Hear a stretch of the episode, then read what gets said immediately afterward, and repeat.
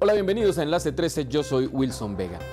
Como a todos los colombianos, pero a un grado que quizás pocos otros han vivido, la población de adultos mayores se ha visto afectada en sus libertades, restringida en sus hábitos, en su movilidad, por cuenta de las medidas para protegerlos del coronavirus. Es cierto que es un grupo en el que los efectos de la enfermedad son particularmente nocivos y por eso las autoridades extremaron los controles para minimizar su exposición al virus. Pero el reclamo de quienes veían en esas medidas una vulneración de los derechos fundamentales de esa población condujo a una tutela que obtuvo un fallo a favor en lo que se conoció como la rebelión de las canas.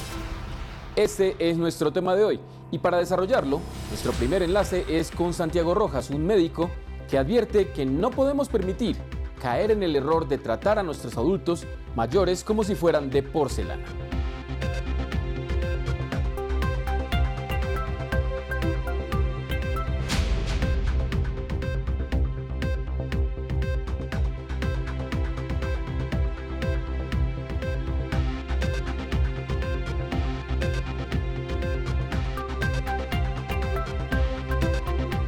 Que queremos es hablar un poco de cómo ha afectado la, cuarentena a la población adulto mayor.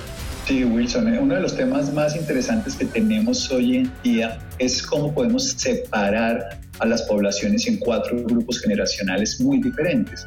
Los niños, los menores de edad, digámoslo, pero sobre todo los antes de la pubertad, con unas características particulares ellos están supeditados a lo que obligue su padre, en este caso lo que los muevan. Los adolescentes que son una población que está muy vulnerable porque les hemos cambiado un rol de vida. Los adultos que tal vez somos los que mejor hemos llevado esto y el adulto mayor que creo que es el grupo también junto a los adolescentes que peor la está pasando.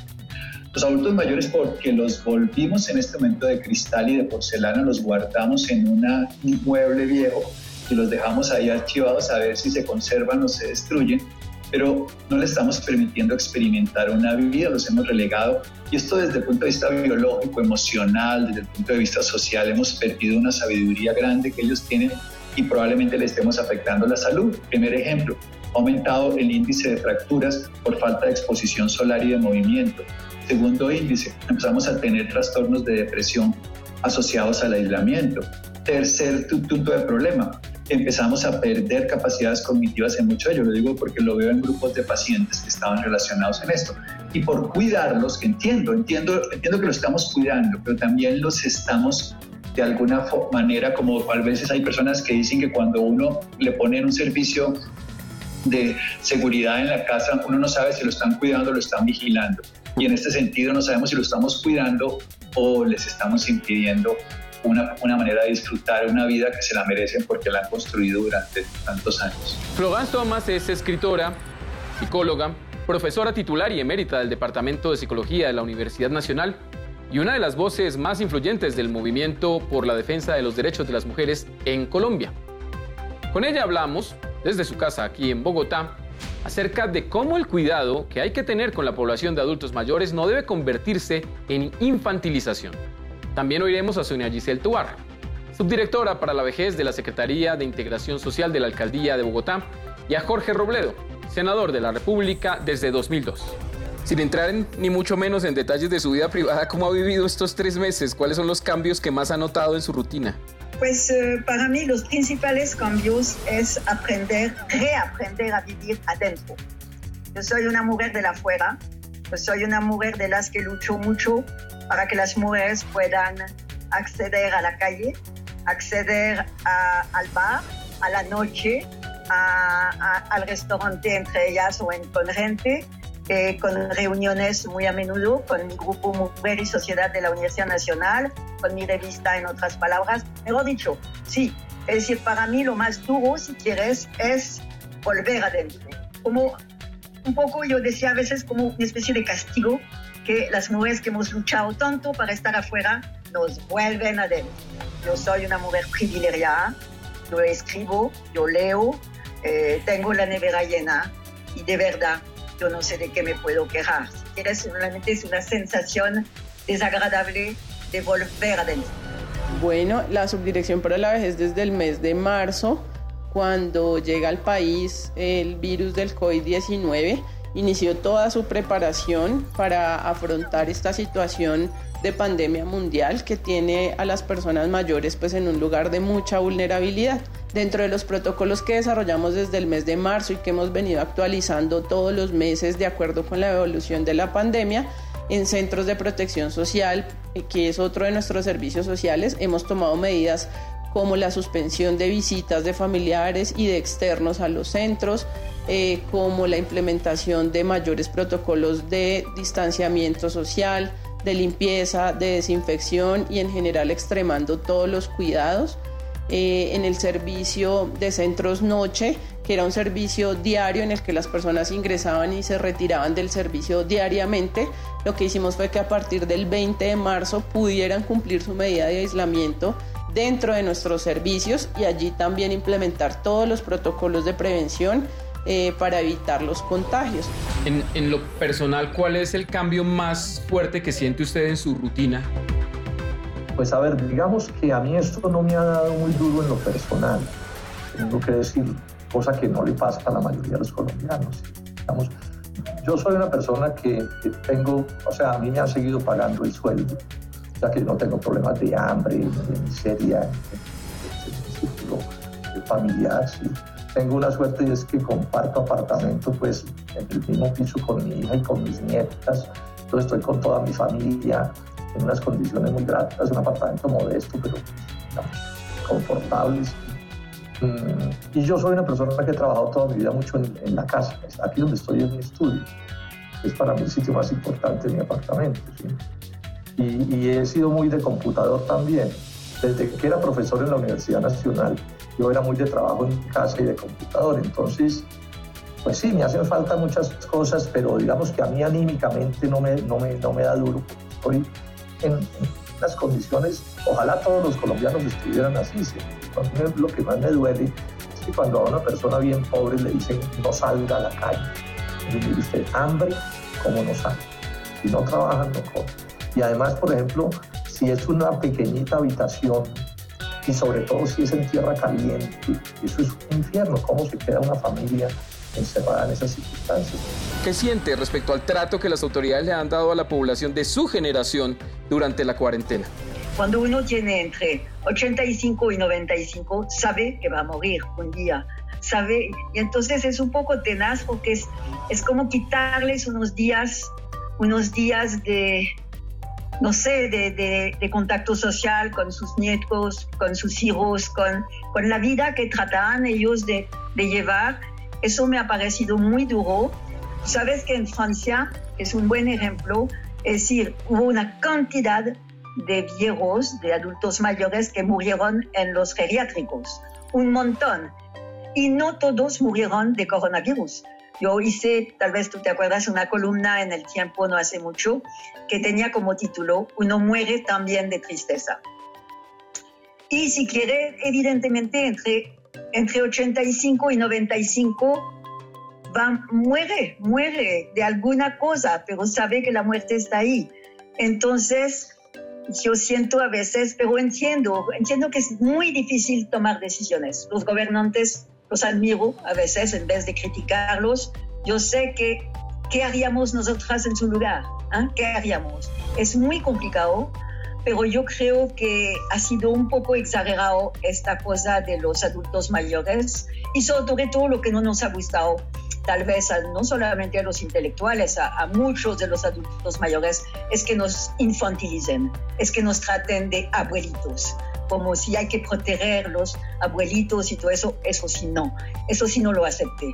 Es decir, es una especie de, de pues es como un discurso que nos dice, eh, hola, ustedes ya no valen mucho, entonces quédense en casa, no los necesitamos y sobre todo no utilicen una cámara, una, perdón, una cama de una UCI.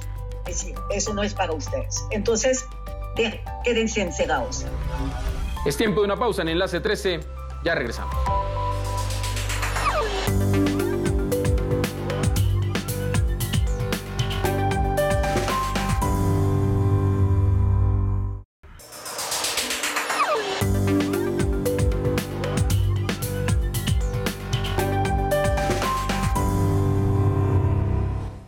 Regresamos, esto es Enlace 13 y seguimos con nuestros invitados para examinar el impacto de las medidas de las autoridades para la protección de los adultos mayores que llevaron a la jueza 61 administrativa del circuito de Bogotá a fallar a favor de la tutela de la denominada rebelión de las casas. Florence Thomas en una entrevista para este mismo programa decía que lo que ella no perdonaba era que los infantilizaran que, de pronto se volvieran personas que no manejan su vida y toca, dijo ella, calificando por debajo del tiempo que le dan a los niños de 5 años y si a eso vamos por debajo del que le dan a los perros.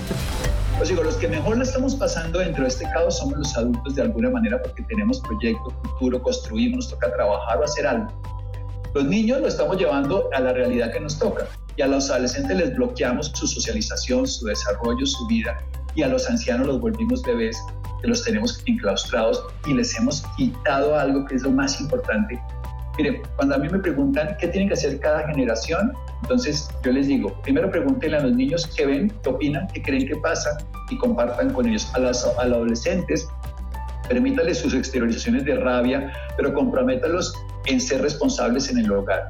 A, los, a nosotros adultos, ¿en qué queremos convertirnos en esta sociedad? Pero el adulto mayor, veámoslos como los sabios de la tribu y preguntémosles, ¿tienen experiencia? No estuvieron seguramente en la pandemia del 18, ya serían muy mayores, habrá algunos, pero serían la niña parte. Pero tienen experiencias desde la Segunda Guerra Mundial, no solo me refiero a Colombia, tienen experiencias de otras guerras, de otras crisis, de otros lugares. A mí me llama la atención, por ejemplo, en Argentina, donde están validando, porque ellos tuvieron unas crisis de hambrunas y dificultades muy grandes, incluso con la guerra de las Malvinas y otros problemas que tuvieron allá en todas esas épocas de las dictaduras y todo lo que hubo y los adultos mayores que las vivieron tienen mejores herramientas adaptativas que los jóvenes que no las vivieron. Y nosotros los relegamos porque nosotros ya sabemos qué hacer cuando no tenemos experiencia. Y lo único que existe en este momento para enfrentar una realidad difícil es o una creatividad máxima o una experiencia profunda. Y si no tenemos la creatividad, necesitamos la experiencia. Yo le quiero preguntar a usted cómo ha visto el tema del manejo de lo que es la población de adultos mayores y qué recomendaciones le haría al gobierno sobre cómo mejorar la situación de los adultos mayores en esta temporada. Yo creo que en eso también ha habido un maltrato a los, adultos mayores o a los viejos o a los ancianos, como quieran llamar. Y eso, los nombres hay que ponerlos porque esas son las realidades. Yo advierto una cosa, el decreto que salió sobre eso me exceptúa a mí. Pues porque el decreto dice que los que seamos eh, funcionarios por cargos de elección popular no se aplica. O sea que yo podría estar en la calle ciudad. Si estoy confinado juiciosamente es porque creo que me debe ver conmigo y con mi familia y con la sociedad. Pero sin duda que eso está mal planteado. Porque es verdad que lo, entre más si usted tenga el riesgo de, que la enfermedad lo, lo mate o le muy duro. Es cierto, eso está matemáticamente establecido. Pero realmente el adulto mayor no es un factor de riesgo para los demás en el sentido estricto del término. porque si usted no se contagia, no, si usted se contagia, sea joven o mediano o viejo, es un lío. Y si no se contagia, pues no es un lío. Entonces yo creo que han extremado las circunstancias y, han maltratado a este sector de la sociedad. Porque es que resulta que aquí lo único que hay que cuidar a la gente no es que no le dé el virus, o sea, que hay que cuidarle a la gente también su estado de ánimo, su salud mental, que es parte de la salud. O sea, que hay mucha gente para la cual, repito, estar confinado es un sufrimiento. Insisto, para mí no, pero es que esas son mis condiciones particulares y mi modo de ser. Pero aquí hay gente que lleva, no sé, 20 años saliendo a un parque a caminar, no sé, en, en, otros tipos de actividades. Entonces, cuando por la edad a uno se lo permite y por la edad a otro se lo niega, eso es un mal bueno, de la Secretaría Distrital de Integración Social y toda la Administración Distrital queremos invitar hoy a todas las personas que habitamos en la ciudad a tomar conciencia frente al abuso y al maltrato del que son víctimas las personas mayores, que reconozcamos el valor que tienen dentro de la sociedad, que sepamos que aportan sabiduría, que son productivos, que son activos y que también hacen parte de esas redes de cuidado que tenemos en toda la sociedad y rechazamos todas las formas de violencia y de maltrato contra las personas mayores, pues hagamos también un reconocimiento de sus aportes y que consolidemos una Bogotá cuidadora de las personas mayores. Doctor Rojas, ¿cómo factora aquí el tema de la soledad para los adultos mayores en estas circunstancias?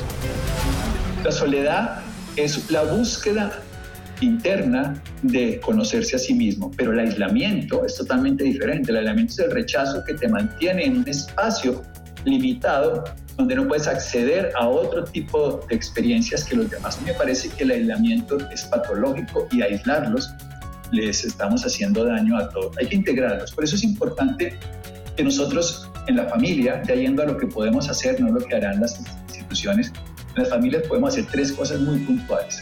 La primera, ponerlos a bailar. Así de sencillo. Bailar música y cantos y ritmos de su época juvenil. Eso les va a ayudar a tres cosas. Ejercicio físico, socialización y aprendizaje y memoria cognitiva con equilibrio biológico, fisiológico y social de relación y disfruta.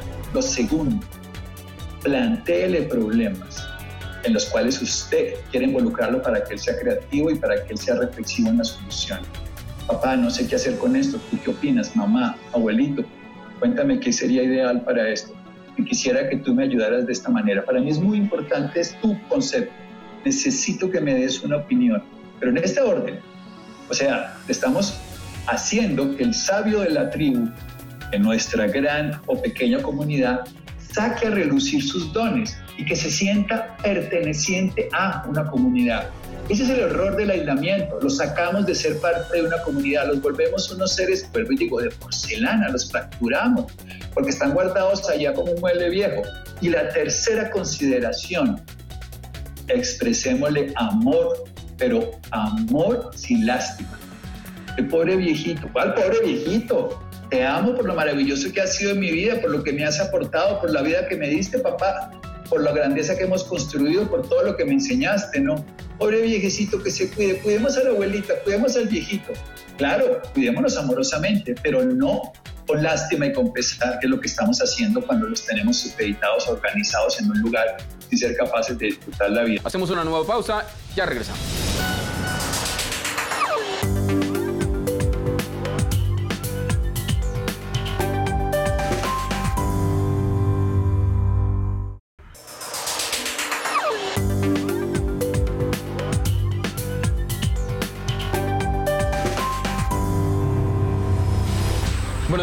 ¿Qué recomendación le haría usted a las autoridades para manejar este tema?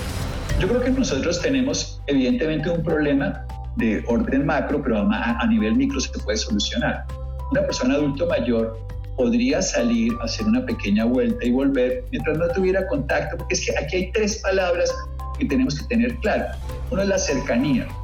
Sabemos que el virus, si nosotros tosemos, estornudamos a dos metros de distancia, es un problema.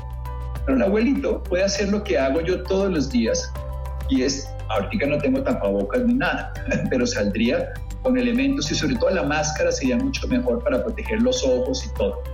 Darse su paseíto todos los días acompañado de su cuidador permanente que está dentro, el cual debe también ser responsable y darse la vuelta, socializar a distancia. Son no lugares concurridos, no cercanía, y también tiene que ver el tiempo de exposición.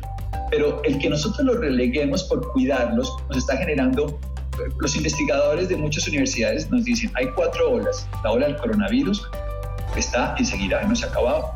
La ola, como si fuera un tsunami esto, pues. La segunda ola se llama las enfermedades agudas no tratadas, entonces se mueren muchos de los abuelitos que se murieron en, España, cantidades en los ancianatos, precisamente, no es que se supo si murieron de coronavirus o no, porque empiezan, tienen enfermedades y no se atienden porque el riesgo, porque no sé qué, ¡pum!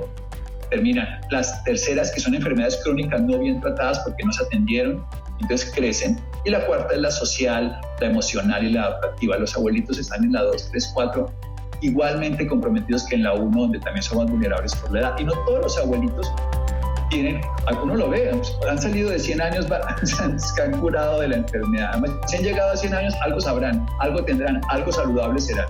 Y no, no llegaron. Escritor, locutor y decano del periodismo cultural y sobre todo musical de nuestro país, Manolo Belón es una de las voces más reconocidas y respetadas. Y al cierre de esta edición hacemos el enlace con él para oír sus recomendaciones sobre cómo llevar el aislamiento y también con qué música acompañar. ¿Cómo ha llevado usted la vida estos tres meses? ¿Cuál es el cambio más habitual, más notable en su habitualidad, en su rutina? Eh, lo fundamental, especialmente en la primera parte de la cuarentena, que fue muy estricta, con nosotros especialmente, um, era que, que yo no podía salir a hacer mis vueltas. Yo estoy acostumbrado a hacer mis vueltas, o sea, ir a atender los asuntos de uno y caminar. A mí me encanta caminar. Y nosotros caminamos 6, 8, 10 kilómetros al día. Y eso lo hemos reemplazado por 6, 8 metros al día, ¿cierto? Mm, pero, pero eh, el, el, tema ese que, miren, ustedes los abuelitos, y lo dicen así como con, con cierto consentimiento, ¿no? quédense en casa que nosotros nos ocupamos de todo. Eh, para mí no, no, funciona. ¿Cuál es su opinión respecto del trato que las autoridades le han dado al, al adulto mayor en Colombia durante la cuarentena? Ok, el adulto mayor no todos somos iguales, ok. Lo primero es eso. Hay unos que tienen 60, unos que tienen 70, 80, 90, 100 años, ok. No todos los eh, adultos mayores tienen el mismo um, estado de salud. Y no solamente estoy hablando de la salud física, sino de la salud mental. Mira, eh, te voy a contar rápidamente el cuento. Hace casi 10 años cuando me pensioné por alguna de esas cosas curiosas de la vida, eso fue noticia. Cuando, cuando, me, cuando, llegó la hora de, de, jubilarme y retirarme de Caracol. Um, y una de las preguntas que me hacían era, ¿qué va a hacer? Le dije, no estoy muy seguro todavía, pero hay una cosa que yo tengo muy claro que no voy a hacer. No voy a estar a las 10 de la mañana en pantuflas y levantadora con vaso y whisky en la mano viendo la telenovela de la mañana. No, yo soy demasiado activo para eso. Entonces que le digan a uno, no haga nada, quédese en casita, cuídese que nosotros nos encargamos de hacerle todo, mm, eso eh, ofende. Además de que, si, si, quiere Wilson, vayamos más allá. El confinamiento mata a tantas personas como, como el coronavirus. Tres canciones esenciales para soportar esta pandemia más que tres canciones mías, o sea, yo tengo las tres canciones que para mí sí. eh, siempre van a ser como wow, pero cada persona tiene que tomar, ¿no? encontrar esas tres canciones como su, su zona de confort, ese, ese sitio. Hay una canción de Simon and Garfunkel que es I Am a Rock, que a mí siempre um, me encanta porque, porque siento una enorme cercanía con la canción, con la letra. Mm, me voy inevitablemente a, a, I Saw Her Standing There de The Beatles, que es una canción que siempre mm, en, en, momentos, digamos, difíciles, es una canción en la que encuentro recuerdos, emociones muy, muy, muy especiales. Y no sé, eh, vengo pensando desde que hablamos de esto, Wilson, en cuál es la tercera canción y de pronto hay un múltiple empate en el tercer lugar, pero que incluiría canciones como I Haven't Found What I'm Looking For de YouTube, que incluye Staying Alive de The Bee Gees, ¿no?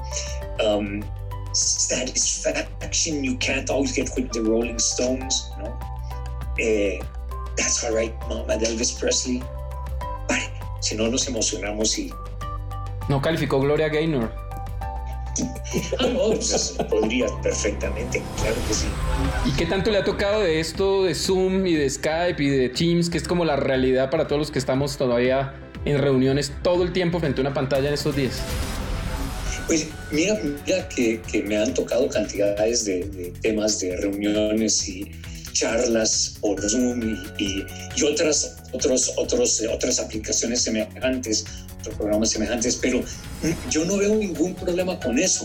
Yo creo que esto simplemente es parte de, de, esas nuevas realidades a las que uno tiene que enfrentarse. Pero es que, hombre, la vida está llena de esto desde que nacemos, en donde hay como esos sacudones en la vida de uno que eh, uno simplemente tiene que encararlo y decirle, hola, rico hubiera sido estar sentados juntos en el estudio grabando esto mismo eh, nos tocó hacerlo así. ¿Cuál es el problema? Para terminar, ¿hay algún proyecto en el que esté trabajando que nos quiera contar?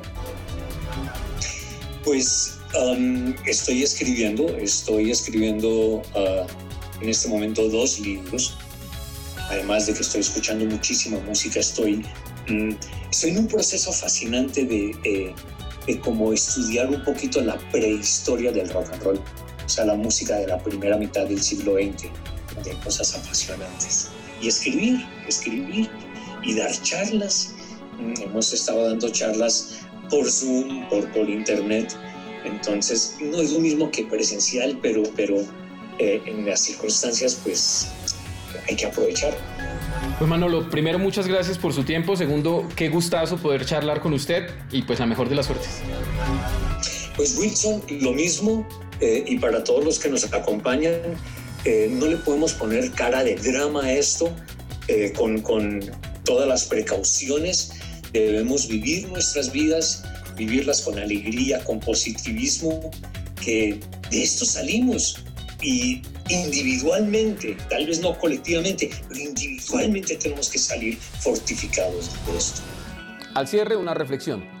No es mentira que los adultos mayores son población de riesgo y de hecho representan la mayoría de las muertes por coronavirus, en particular los mayores de 85 años o aquellos con condiciones preexistentes. Pero como lo decían nuestros invitados y como lo validó el fallo de la Corte, hay que cuidar que al resguardarlos del virus no terminemos exponiéndolos a males también muy peligrosos y mucho menos comprendidos como la depresión y la soledad. El ejercicio, el sol, la buena alimentación son vitales, claro, pero también la compañía y la comunicación. Por eso, como probamos semana a semana quienes hacemos este espacio, es clave que nos mantengamos separados, pero siempre, siempre conectados. Yo soy Wilson Vega, gracias por estar en otra edición de Enlace 13 y hasta la próxima.